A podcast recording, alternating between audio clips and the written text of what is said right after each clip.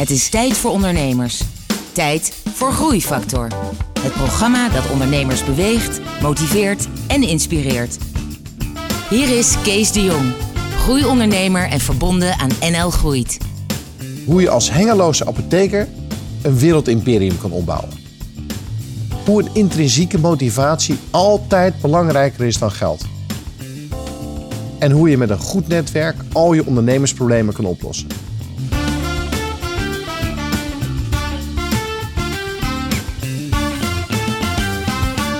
Hallo en welkom bij een nieuwe aflevering van Groeifactor. Het programma dat ondernemers beweegt, motiveert en inspireert.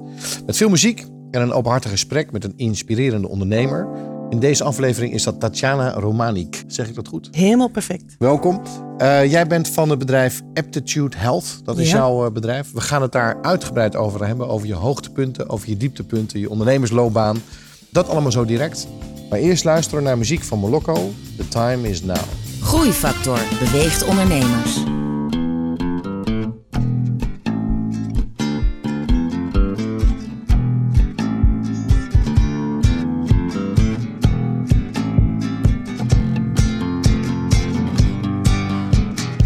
You're my last breath.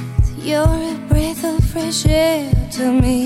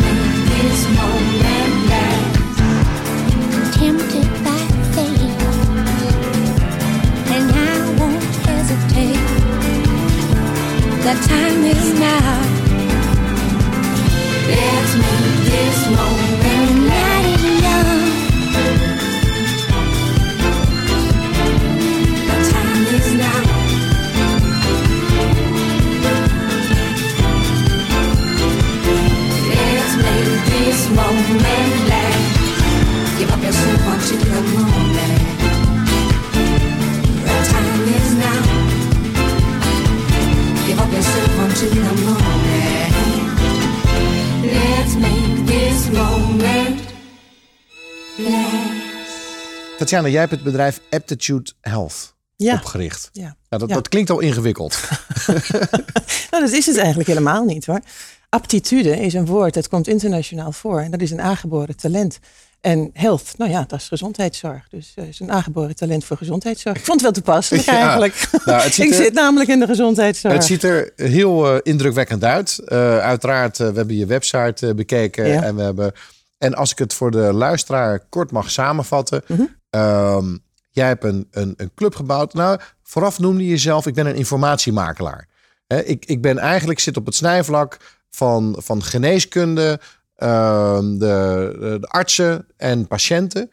En jij helpt farmaceuten en artsen en om de combinatie van wetenschappelijke inzichten door te geven en te vertalen naar praktische, ehm, praktische inzichten en, en, en handleidingen. Ja, en uiteindelijk met het doel, nee, dat heb je heel erg goed begrepen. Uiteindelijk met het doel om natuurlijk om eh, ervoor te zorgen dat de patiënten beter behandeld worden. En dat ze, dat ze eh, zo optimaal mogelijk behandeld worden. Ja. eh, overal ter wereld. Ja. En, En, ja, en voor, de, voor de luisteraar, jij hebt een man of eh, 130 in dienst. Ja. Je hebt twee vestigingen. Hier één in Nederland, in Den Haag, Den Haag. Ja. En één in Amerika, in Atlanta. in Yes. Atlanta. Mhm. Om nog, eh, nog beter af te kaderen van, eh, van wat je doet. De meeste onderzoeken, de meeste, zeg maar, het gebied waarin jij met je bedrijf je bevindt, is grotendeels eh, rondom kanker, kankeronderzoek. Ja, ja. Inderdaad, oncologie noemen we dat dan. Dus we hebben ook we hebben drie werkmaatschappijen in, onder Aptitude Health. Dus de A, de Mhm. P en de T van Aptitude Health. Dat zijn al drie werkmaatschappijen. De, E- de A staat voor Access Oncology. We hebben een netwerk gebouwd in de Verenigde Staten van een kleine duizend artsen die consultant zijn voor ons. Dus waar we heel snel een infra, met een infrastructuur die we hebben, ehm, eh, marktgegevens kunnen verzamelen, kwalitatief. En binnen 48 of 72 uur weer bij onze klanten kunnen krijgen, zodat de farma of de biotech-industrie, zodat zij hun productontwikkeling daarop kunnen aanpassen. Ja, dus jij zit een beetje op het snijpunt van, van alles wat nu hip, interessant en belangrijk is. Nou, hip weet ik niet. Het is inderdaad, het is een hot topic, Ja, zou hot. ik zeggen. Nou, hot is beter ja, dan hip, hip. eh, ehm, maar het is inderdaad, Ja, het is baard is uitermate, hip. Eh, nou, uitermate belangrijk. Ja, nee, maar het is heel erg belangrijk. Ben ik heel, heel erg met je eens. En daarom eh, is dat voor mij. Ik ben, ik ben sinds mijn studie, sinds mijn, mijn afstudeeropdracht, heb ik alleen kanker gedaan. En waarom weet ik niet. Want iedereen vraagt me van waar komt die drive vandaan? Ik heb gelukkig, cross fingers, ik heb geen ouders die daarmee geconfronteerd zijn. Ik word nu wat ouder zelf. Dus ja, je komt in je omgeving natuurlijk steeds meer mensen tegen die ermee geconfronteerd worden. Maar ik Ja. heb daar altijd een hele erge, ik heb er een passie voor gehad. Dat heb ik nu nog. Maar, nou, in ieder geval, Prime. Laat ik daar even op terugkomen. Ja, dat is de P van aptitude. Dat Mhm. Is Professional Independent Medical Education. Ehm, wat we daar doen is geaccrediteerde nascholing, volledig onafhankelijk van de pharma. Daar krijgen we ook educational grants, unrestricted krijgen we daarvoor. Dat is de hele funding daarvan. Daar moet je aan allerlei eisen voldoen. En wij hebben recentelijk hebben wij een verlenging gekregen van onze CME-status. Ehm, niet met vier jaar, wat eigenlijk wat een normale termijn is eh, als je het goed doet, maar met zes jaar with commendation. Dus dat betekent dat wij hele hoog kwalitatief eh, eh, educatie aanbieden. En dat doen we zo, ja, zo'n 100.000 artsen op jaarbasis, wereldwijd in 45 landen. Die scholen wij dus bij of na met nieuwe informatie over alle 800 of 900 geneesmiddelen die in ontwikkeling zijn. Ja. Nou, dat is de tweede, het tweede bedrijf. En dan hebben we het derde bedrijf. Daar is het ooit mee begonnen. Dat is TRM Oncology. Nou, dat staat voor Tatjana Romanik Mesken. Eh, dat was ik. Ja, de Mesken is er inmiddels afgevallen. Dat krijg je als je een bedrijf bouwt, maar oké. Want Eh, dat was Mesken. Ik ben 22 jaar getrouwd geweest. Maar op een gegeven moment, eh, dat was de man van, dat was mijn naam, Tatjana Ja. Romanik Mesken. Nu heet ik weer gewoon Tatjana Romanik. Ja. En oncology is my passion. Dus TRM Oncology, daar is het ooit mee begonnen. En dat was strategisch eh, eh, consultancy en advies, communicatieadvies. Ook weer om producten. dat begint ongeveer twee jaar voordat ze ongeveer verwacht, verwacht worden op de markt. Om dan alles daarvoor klaar te maken met wetenschappelijke publicaties. Met eh, nou ja, allerlei informatie die dan Ja. verspreid moet worden en ontwikkeld moet worden. Om een grote lancering eh, te ondersteunen. Oké, iedereen die dit nu heeft gehoord, die denkt van wauw, dat is zo'n indrukwekkend bedrijf. Maar laten we gewoon even bij de basis beginnen. Je komt uit Hengelo. Ja. Ja, ja, ik kom uit Hengelo. Dat is heel grappig. Nou, En mijn vader komt uit Oekraïne. Dus ik ben half Oekraïens. En die is na de oorlog is die in Hengelo terechtgekomen bij, eh, bij Stork. Daar kreeg hij een baan aangeboden. En werd ook een opleiding voor hem betaald. Dus dat was heel goed. Nou ja, en daar is hij op een gegeven moment mijn moeder tegengekomen. En dat is, een, eh, nou, dat is de historie in vogelvlucht. en zo is het gekomen. Nu ben ik er en mijn zus. Luister hoe mede-ondernemers in beweging blijven en ontdek nieuwe wegen met Groeifactor.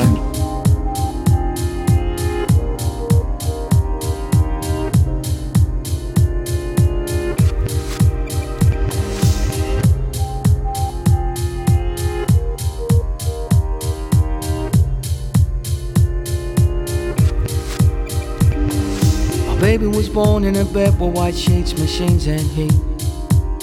Traveled home in a car to a three room nest. Eats and on the floor in the crawl on TV. Talk stock to walk amongst love and security.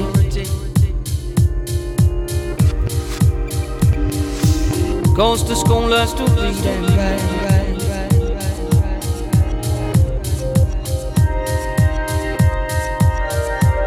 Probably follows a team with his friends and gets to ride the train. Fall in love, probably fly on a plane. Get to work all week and spend what he earns on the high street.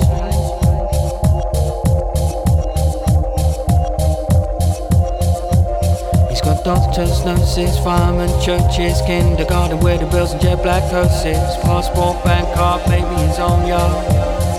Locks and alarms, trinkets and charms. Maybe your baby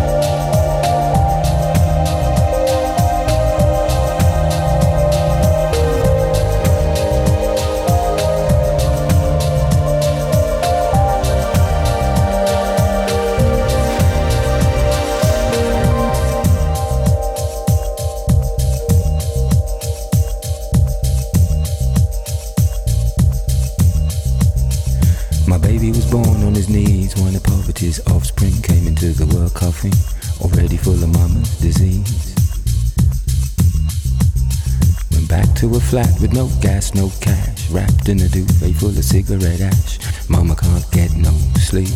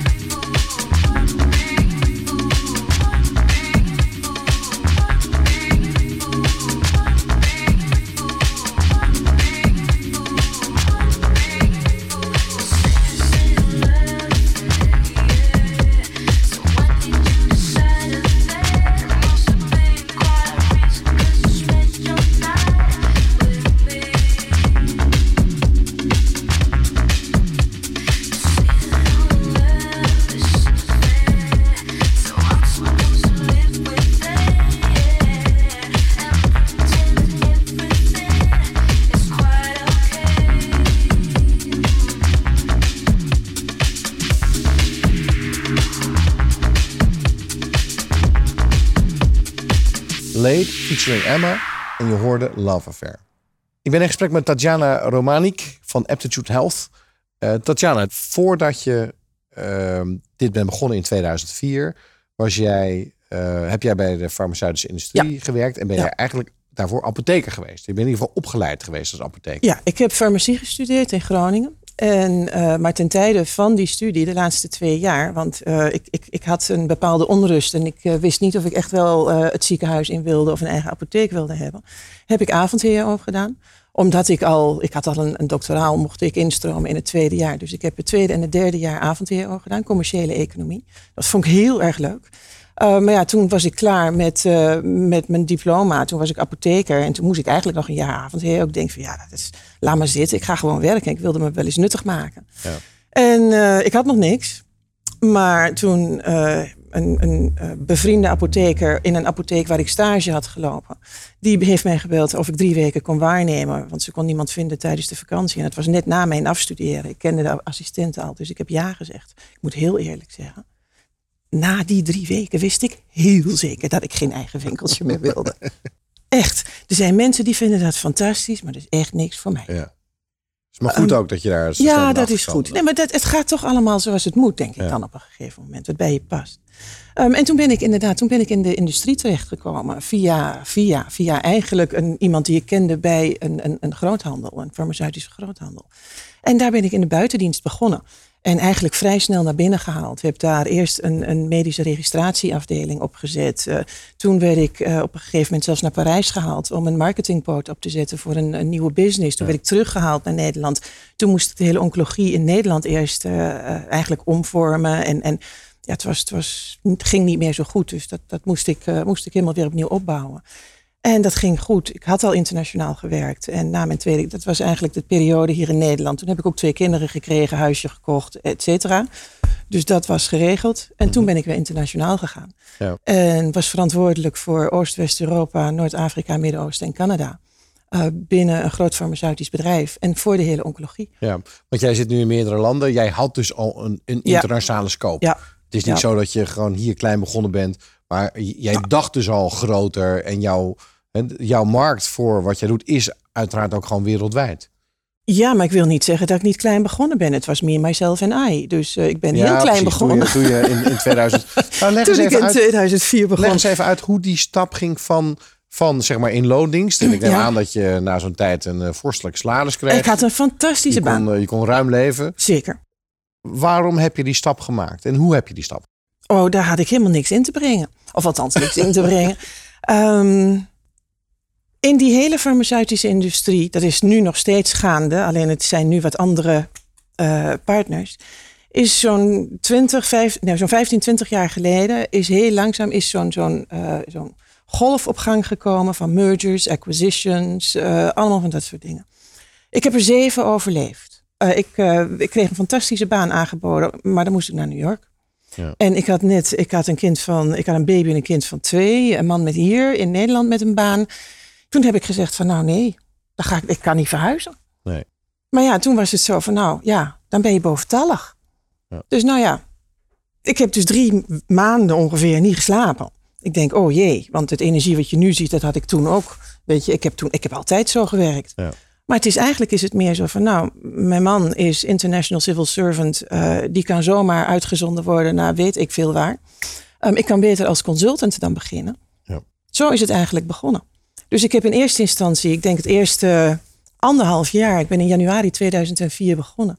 De eerste anderhalf jaar heb ik ook alleen gedaan. Ik heb joekele grote projecten aangenomen. En dat was ook heel erg leuk om die binnen te halen Dan natuurlijk. was je eigenlijk gewoon een consultant ofwel stiekem een ZZP'er. Was ik eigenlijk, eh, ja, toen bestond het woord ZZP'er nog niet. Maar ik was eigenlijk was ik een ZZP'er. En als Ja. ik dan hele grote projecten had voor klanten, ehm, echt meetings van, van duizenden mensen, dan had ik had natuurlijk een netwerk van, van heb ik jou daar. Dus Ja. dan haalde ik er andere ZZP'ers. of andere overtollige nou ja, die tijd. maar in ieder geval mensen die, die, mensen die ja, eh, ook tijd over hadden en eh, waarvan ik wist wat ze konden. Ja. En zo maar, heb er- ik. maar ergens is daar iets gebeurd dat jij van een soort ZZP'ers met waarschijnlijk hele lucratieve opdrachten en klussen die je kreeg, hebt bedacht, weet je wat, ik wil hier wat groters van maken. Dit oncologisch veld. Hier is een probleem en dit wil ik oplossen. Ja. Maar dan gaan we eerst even naar muziek luisteren. En straks wil ik daar alles over horen.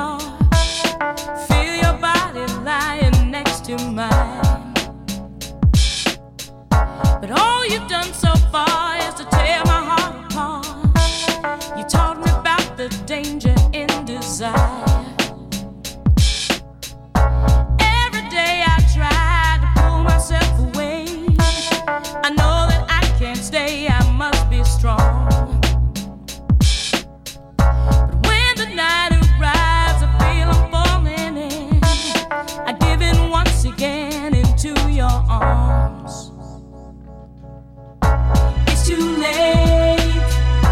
It's too late for love. It's too late.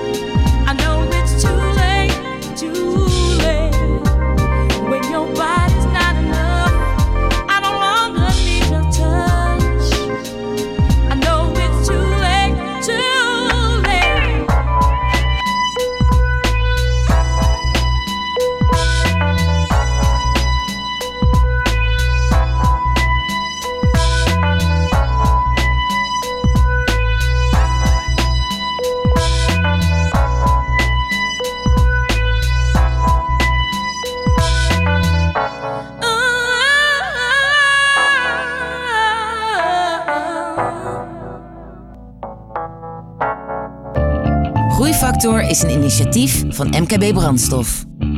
Ga naar mkbbrandstof.nl voor nog meer openhartige verhalen van inspirerende ondernemers. Groeifactor inspireert ondernemers.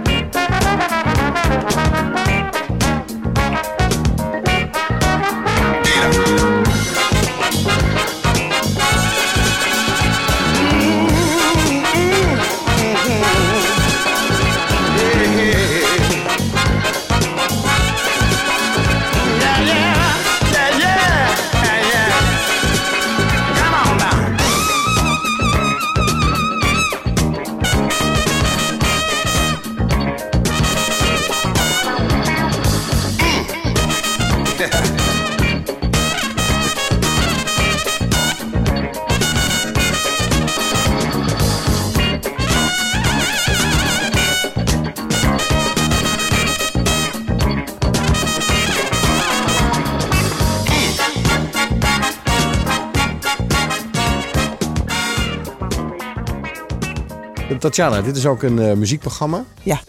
Speelt eh, muziek een rol in jouw ondernemersleven? Ja, weet je, ik, ehm, ik heb een hoofd en ik moet al heel veel dingen moet ik, eh, onthouden. En ik hou ongelooflijk van muziek. Ik ben ook heel ritmisch. Ik heb als kind heb ik heel veel aan ballet gedaan. Ik dacht eigenlijk zelfs dat ik balletdanseres zou gaan worden. Maar ja, toen werd ik te groot. Dat ging allemaal niet. Ehm, maar als je mij nou vraagt van ja, heb je een speciaal, heb je een, iets waar je helemaal gek van bent? Nou, bijvoorbeeld, jij vliegt zoveel heen en weer. Hm? Ehm, heb je iets wat je opzet eh, in het vliegtuig? Nee. Nee, dan wil ik stilte juist. Nou, in het vliegtuig kijk ik ook geen film. Kijk, dat is het enige moment in die eerste tien jaar van heel hard werken dat ik geen telefoon kon krijgen. Toen was er nog geen wifi aan boord, dus kon je geen e-mails en dat soort dingen. Dus dat was mijn rust. Ja. Ik, ben, ik heb zo'n Pavlov-reactie. Ik zie maar een vliegtuig of ik stap er maar in en ik, eh, ik, val, ik val in slaap. Het is echt waar. Ik kom ook uitgerust in de Verenigde Staten aan. Dat is helemaal prima. Ik slaap heel goed in vliegtuigen. Maar ik heb er nog nooit een film gezien. Dat vind ik, dat Nee. vind ik allemaal niet. Als ik dan wat doe, dan speel ik sudoku's. Dan heb Oh ik ja. in ieder geval mijn hoofd nog een beetje... Maar nog even Bezig. terug naar de muziek. Ja? Wat, wat zet je op? Nou, ik ben, dat vertelde ik je net. Ik ben bij Armin van Buren geweest. Dat vind ik heel erg leuk. Maar voor de rest heb ik, als ik in de radio zit, heb ik eh, gewoon de, de, de normale populaire muziek op staan. De, de Sky Radio's eh, van, eh, van, Ja. van deze wereld. Dus Armin van Buren die speelde hier in de 13, arena. ik ben 13 mei geweest in de arena. Dat was een jubileumconcert. Ja. Dat, is echt, dat was geweldig. maar ik, heb, ik ben ook bij, bij A State of Trance. En eh, bij wel, ik ben wel vaker bij Armin van Buren. zeg Oké. Ja. Zo'n programma zijn we niet. In ieder geval Nee. qua muziekkeuze. Dat weet ik. Dus we hebben je gevraagd eh, om iets uit te zoeken wat bij ons eh, programma past. Mhm. Wat heb je uitgezocht? Ik heb het opgestuurd, toch? Ja, ja. Eh, van Bruno Mars. Hm? Daar gaan we nu even naar luisteren. Give me your, give me your, give me your attention, baby. I gotta tell you a little something about yourself. You're you walk around here like you wanna be someone else. Ooh, wow. I know that you don't know it, but you're fine, so fine. Fine, so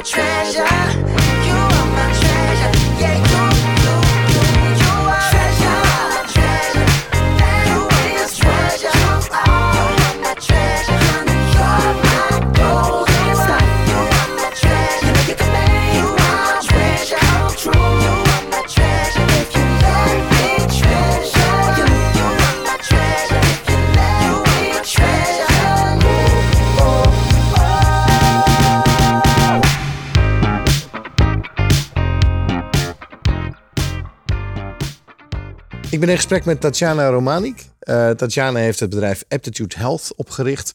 Een, eh, een bedrijf met 130 man wereldwijd. Dat bevindt zich in het eh, gebied tussen educatie en informatie. tussen artsen, patiënten en de farmaceutische industrie waar het gaat om oncologie, om, om kankeronderzoek. Ehm, niet eenvoudig gelijk te begrijpen, maar ik vroeg jou net naar het moment dat jij bedacht van oké, hier wil ik nu een echt bedrijf van gaan maken. Wat gebeurde daar? Nou, in eerste instantie eh, blijkt dus dat ik ehm, goed ben in verbinden en goed ben in het zien van eh, datgene wat we allemaal hebben en waar we dan op kunnen bouwen om samen te werken. Dus je kunt verschillende mensen bij elkaar brengen. En ehm, dat zag op een gegeven moment, dat zagen mijn klanten ook. En ik was, toen was ik bezig met allemaal eh, freelancers. En dan wordt het toch, op, op een gegeven moment kreeg ik zoveel werk. Dat, ik, eh, ehm, ja, dat we het eigenlijk niet meer aankonden. Dat ik, wel een, dat ik eigenlijk iemand intern erbij moest hebben.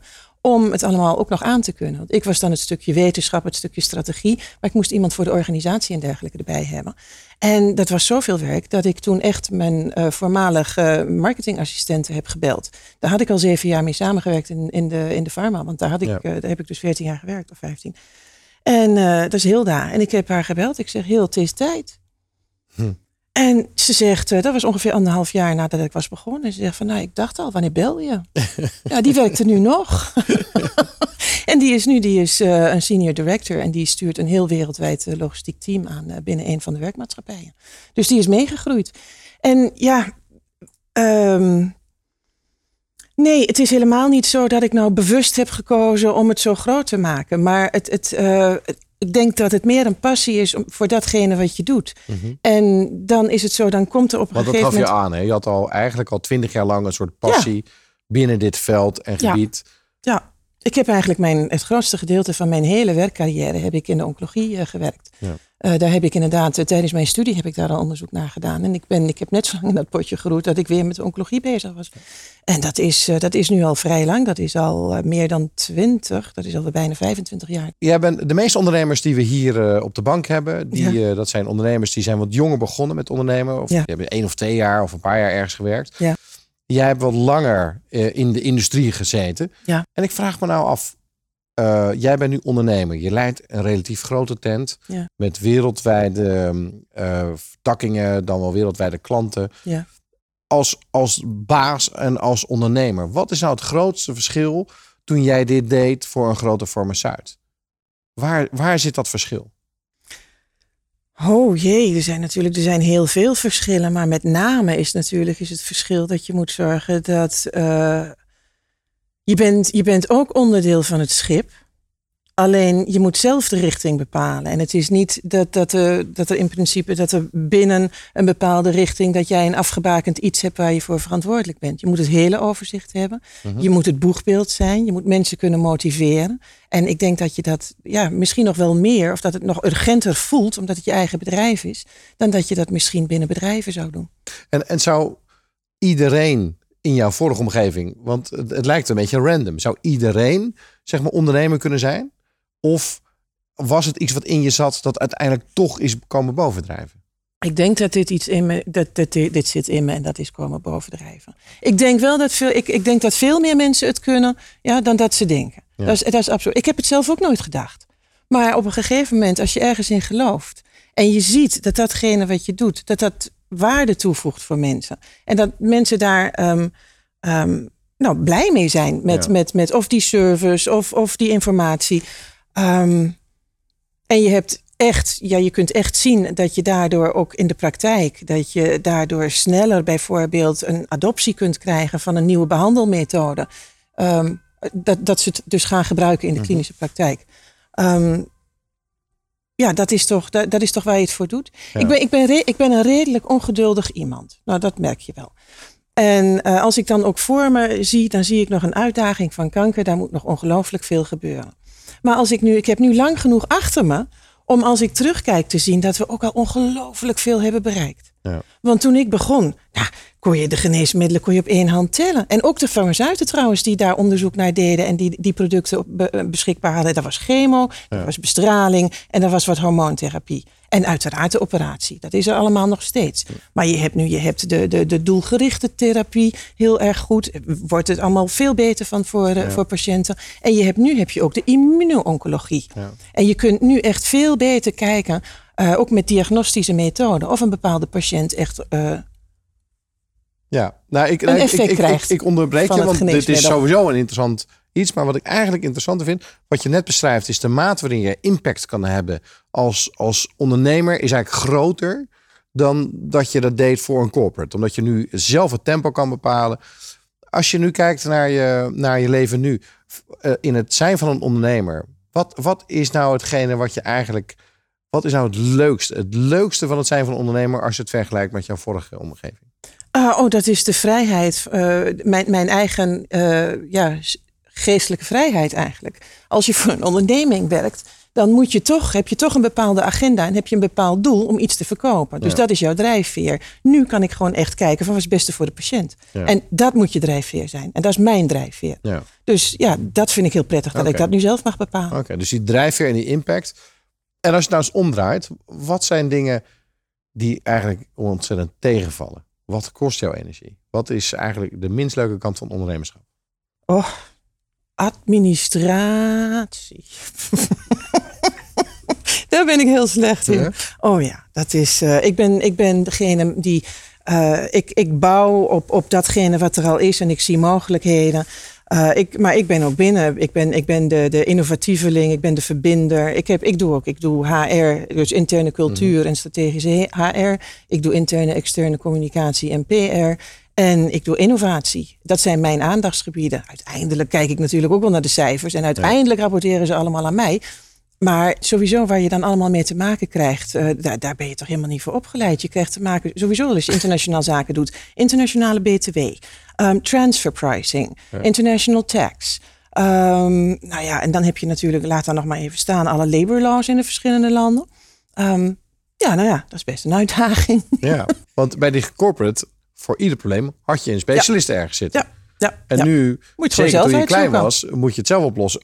Of die specialisten zijn heel duur. Ja. ja, nou ja, goed. En, Hoe, hoe heb je dat ervaren? De ehm, eerste, de eerste paar jaar. Oh, ik ben gewoon heel lekker bezig geweest. En eh, ik, heb nooit, ik heb nooit het plan gehad, namelijk. Ik heb nooit een rush gehad om iets heel groots te bouwen. Ik heb altijd iets gedaan wat ik leuk vond. En als ik meer mensen nodig had, en het was dan ook verantwoord, want je bent wel verantwoordelijk voor die mensen. Ja. Ik bedoel, eh, ja, ik, ik, ik teken wel de, de, de, de werkgeversverklaringen als zij de hypotheken aanvragen. Ja, als het met het bedrijf niet goed gaat, dan gaat het me ook niet goed. Nee. Dus weet je, dus daar moet je wel voor zorgen. Dat, dat voel ik ook zo. Ehm, dus ja. En als het dan uit kon en altijd, altijd heel voorzichtig geweest. Ik had toch gezegd dat ik Twents ben. Nou ja, dat is heel conservatief hoor. Maar denk nou ik ja, ook dan wel, iemand denk ik ook wel verstandig. Dus dan is het nog zo'n wonder dat je zo hard bent gegroeid. En dat je zo bent geëxpandeerd. Ja, Ik wil straks nog meer weten van eh, de, de, enorme groei die je hebt doorgemaakt met je bedrijf. Mhm. Eh, ik wil erachter komen wat, wat jouw groeifactor is. Nou, we hebben hem al een beetje gevonden. Dat, ten eerste, dat ben je zelf. Hè, jouw drijfveer en je, en je impact. Maar je hebt toch veel mensen aan het werk. En ik wil weten hoe je dat hebt gedaan. Gaan we straks naar luisteren. Eerst muziek.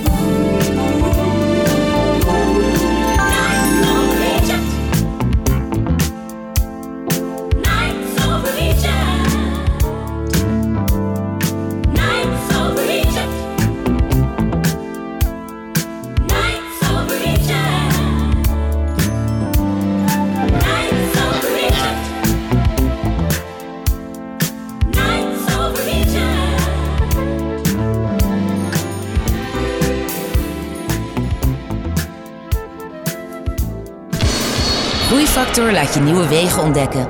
Met inspirerende verhalen van mede-ondernemers.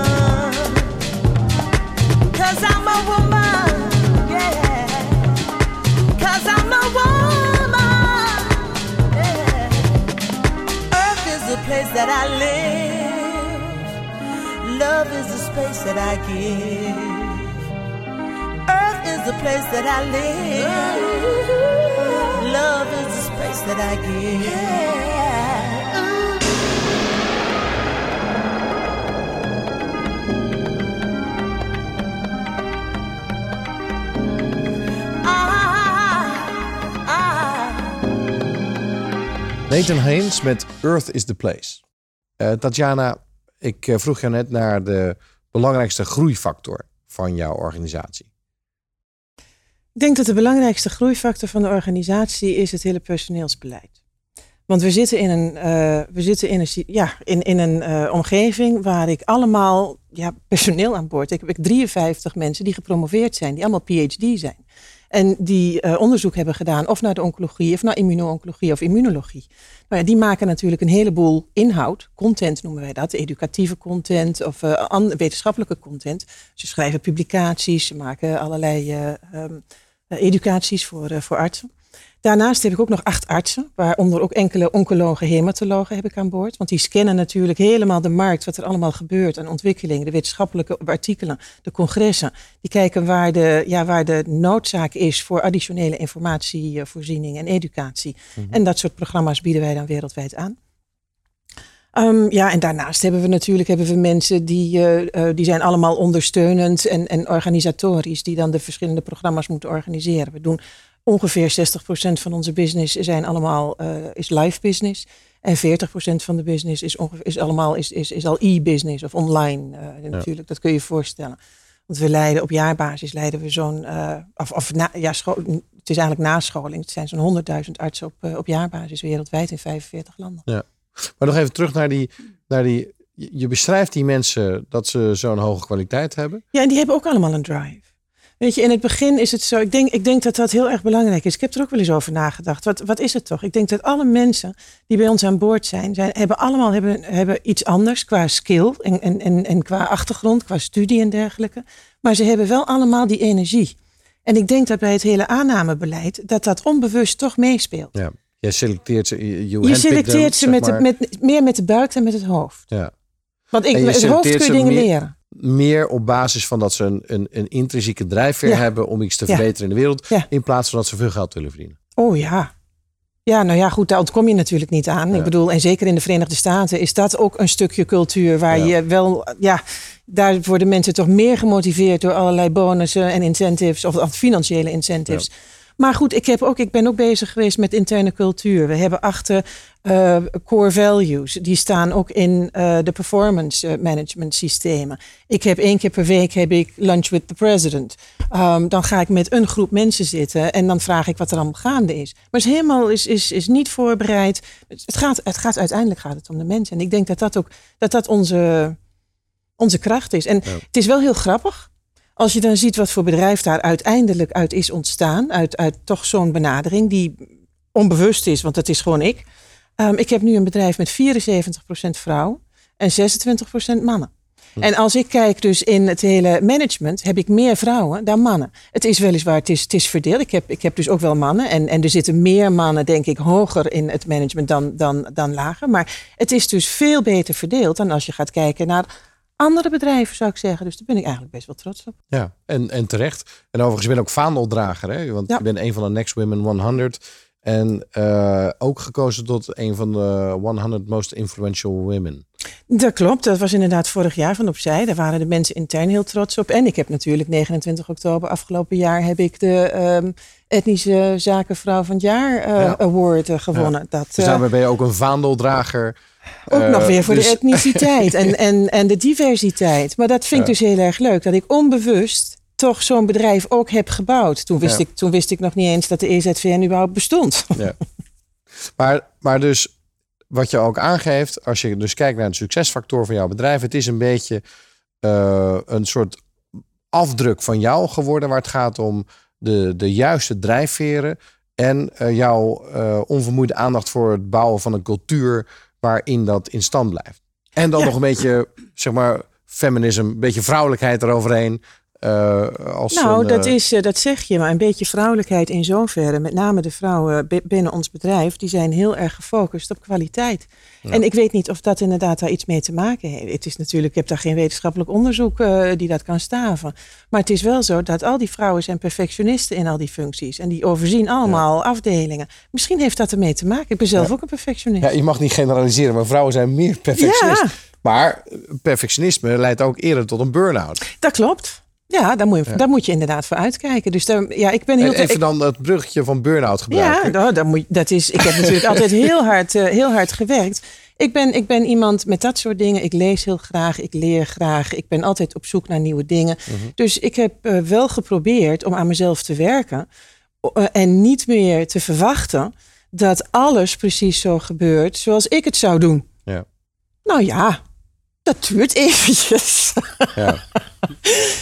Dus, ehm, maar ik heb, ik heb, het, ik heb wel- het Maar ben je wel eens zelf tegen zo'n muur aangelopen? ehm, een burn-out. Ja, of, of ja, Hmm, nou, dat je de oplossing niet meer zag. Dat, je, dat, je, dat, je, dat het bedrijf energie kostte. Dat je, Tuurlijk, het kost, soms kost het meer energie en, en, en, en, en, eh, dan andere keren. En zeker als het wat, wat minder gaat. Ik heb ook, ik heb niet alleen maar succesverhalen natuurlijk. Ik heb eh, een, een filiaal gehad eh, al jaren geleden. Van, ik weet niet eens meer welke, welke jaren dat het precies was. Maar ik heb een filiaal gehad in Moskou. Toen werd namelijk de hele Russische markt...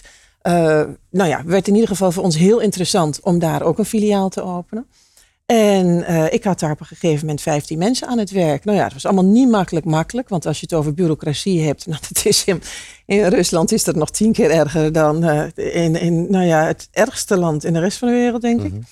Ehm, maar goed, dat werkte wel. En daar hadden we ook daar hadden we een paar miljoen omzet. Ja. Tot op een gegeven moment allerlei nou ja, politieke en macro-economische omstandigheden ervoor zorgden. Ik kon en geen geld daar meer vandaan halen. Eh, dus ik, ik eh, kon er wel geld naartoe sturen, maar de, sowieso het geld devalueerde. Dus het was 50% minder waard in één keer als het daar nog in lokale currency stond. Ja. Eh, ik had daar al die mensen en dat is ook als je daar dan vanaf wil. Ehm, dat is misschien nog wel erger dan hier in Nederland, ook al hou je ermee op. Dus daar, valt, de- de- ja, daar ben ik wel even mee bezig geweest. Dat zijn wel even, dat zijn enkele grijze haren die Ja. er zo tussen zitten. Ja. Zie je dat wel als een, als een soort eh, dieptepunt? Ach, weet je, wat is de definitie van een dieptepunt? Nou, dus vrij eenvoudig.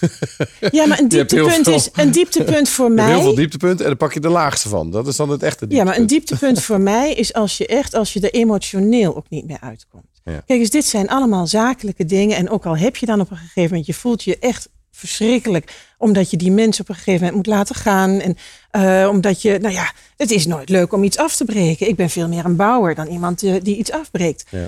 Maar ja, dus als je, daar, als je zegt, dan heb je soms wel eens slapeloze nachten. Van, ah, ja, nou ja, ik heb, ik heb wel eens onrustig daarvan geslapen. Maar een dieptepunt zou ik dat niet willen noemen. Een dieptepunt vind ik als je echt, als je iemand die heel dierbaar is of dergelijke, die, dat je die zou verliezen. Ja. Ja, dat, dat, ja, voor mij is dat anders hoor. Dat Ja. is minder, minder intens. Dus het sluiten van de vestiging in Moskou, die was, eh, die was, die was zwaar. Eh, heb je nog andere dingen? Tuurlijk. Er zijn zegt- ook perioden geweest dat je zo'n gi- gigantische expansie eh, hebt, dat je op een gegeven moment dat je geen operating capital meer hebt. Nou, dan heb je heel veel werk en een ongelofelijke pijplijn, maar dan heb je geen geld eh, om je personeel te betalen. Ik herken het. Ja, Hoe heb je dat opgelost?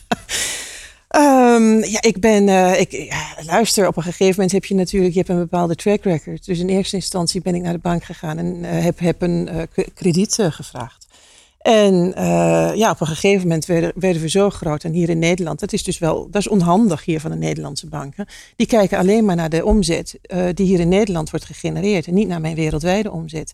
Ja, gezien het feit toch minstens 50% ook uit, in mijn, in mijn US-filiaal wordt eh, gegenereerd werd dat dus niet zeg maar, genomen als onderpand.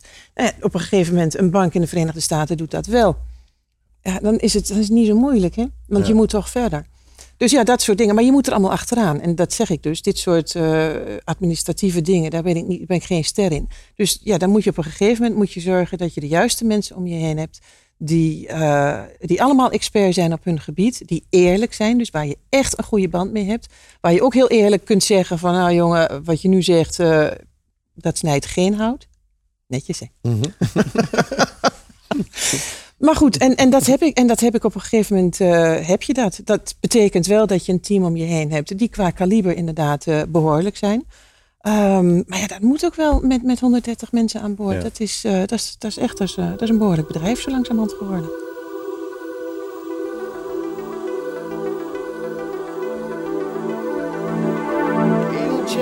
Surprise the face, talks about the people going under.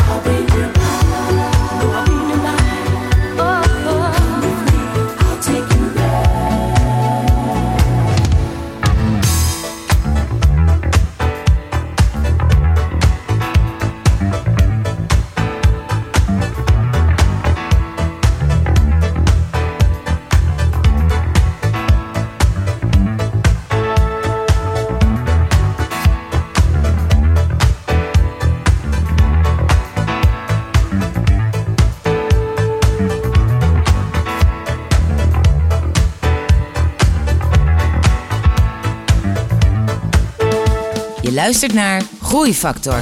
Openhartige gesprekken met inspirerende ondernemers. Groeifactor beweegt ondernemers.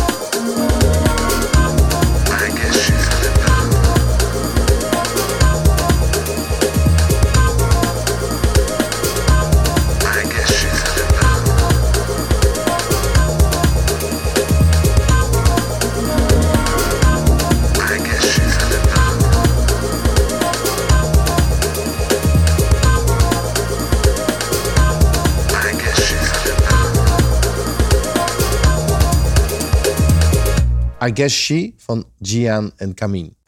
Ik ben in gesprek met eh, Tatjana Romanik, Aptitude Health.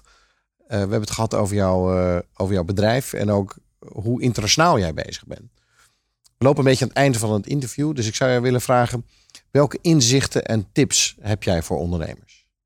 Ik heb geleerd in de afgelopen tijd dat ik echt aan het ondernemen ben geslagen, dat het heel erg belangrijk is om een goed netwerk om je heen te hebben. Ik ben nogal, ik ben begonnen van, kan het zelf allemaal wel.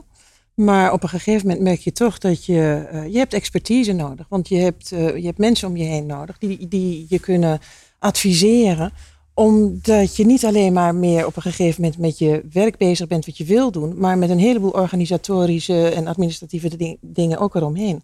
Zeker als je internationaal gaat. Want ehm we hebben heel vaak hebben wij programma's die wij in het buitenland moeten uitvoeren. Dan zit je bijvoorbeeld al met internationale BTW.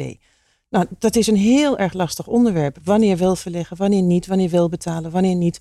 Daar moet je experts bij hebben. Ja, maar dus bouw aan je netwerk. Bouw aan je netwerk. Alleen, alleen dat is, dat is, he- ja, dat weten ondernemers wel. Maar hoe heb jij al je netwerk gebouwd? Wat heb jij gedaan waar je uiteindelijk dacht van, wauw, ik ben blij dat ik daar, daar heb ik zoveel plezier van. Ik ben natuurlijk al begonnen met een netwerk. Want toen ik de farmaceutische industrie uitging, ehm, ehm, zijn ook een heleboel van mijn collega's of ex-collega's, die gingen allemaal naar andere bedrijven. Omdat die moesten ook weg. Ja. Ja, dat, was, dat was gewoon de, de consequentie van, eh, van die overname.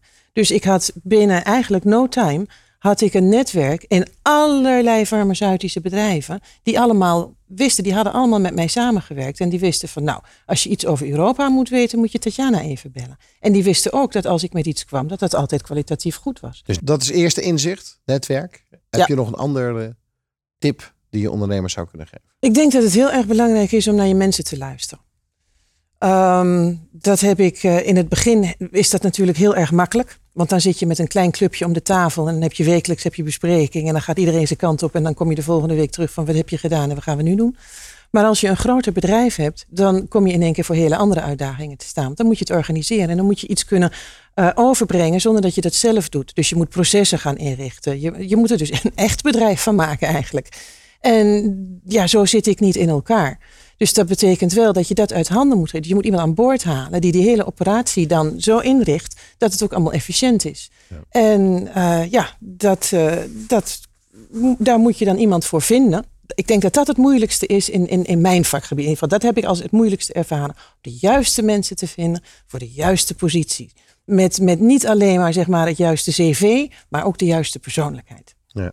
Dat vond ik lastig. Ja. En maar als je die dan hebt, en die heb ik nu, ja, dan, dan is het echt geweldig.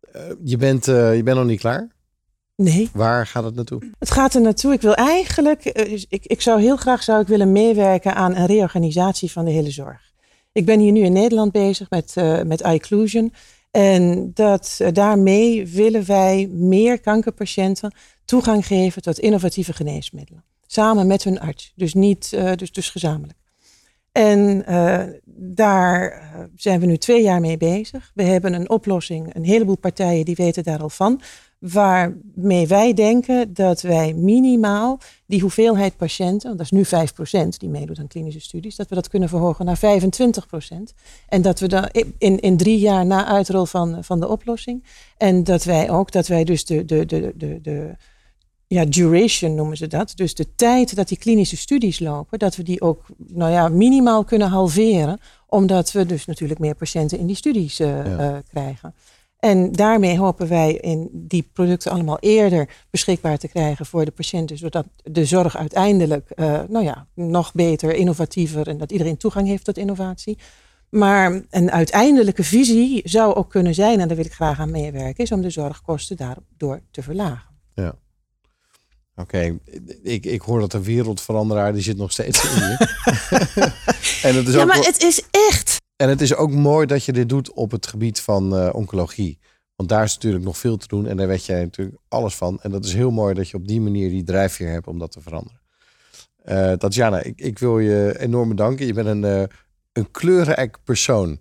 Eh, niet, niet alleen om wat je aan hebt, maar ook om hoe je inderdaad van een hengeloze apothekersopleiding persoon eh, nu je wereldimperium aan het bouwen bent. eh. en eh, dat, is, ja, dat is indrukwekkend en, en enorm energiek en, en leuk om te zien. Dus ik denk, dank je Graag gedaan, ik vond het heel leuk. dat je hierbij was en dat je dit hebt willen delen met ons. Ik wil je danken voor het luisteren naar Groeifactor. Nu nog een fijne dag en graag tot de volgende keer. Ga naar mkbbrandstof.nl voor nog meer inspirerende verhalen van mede-ondernemers. Groeifactor beweegt ondernemers.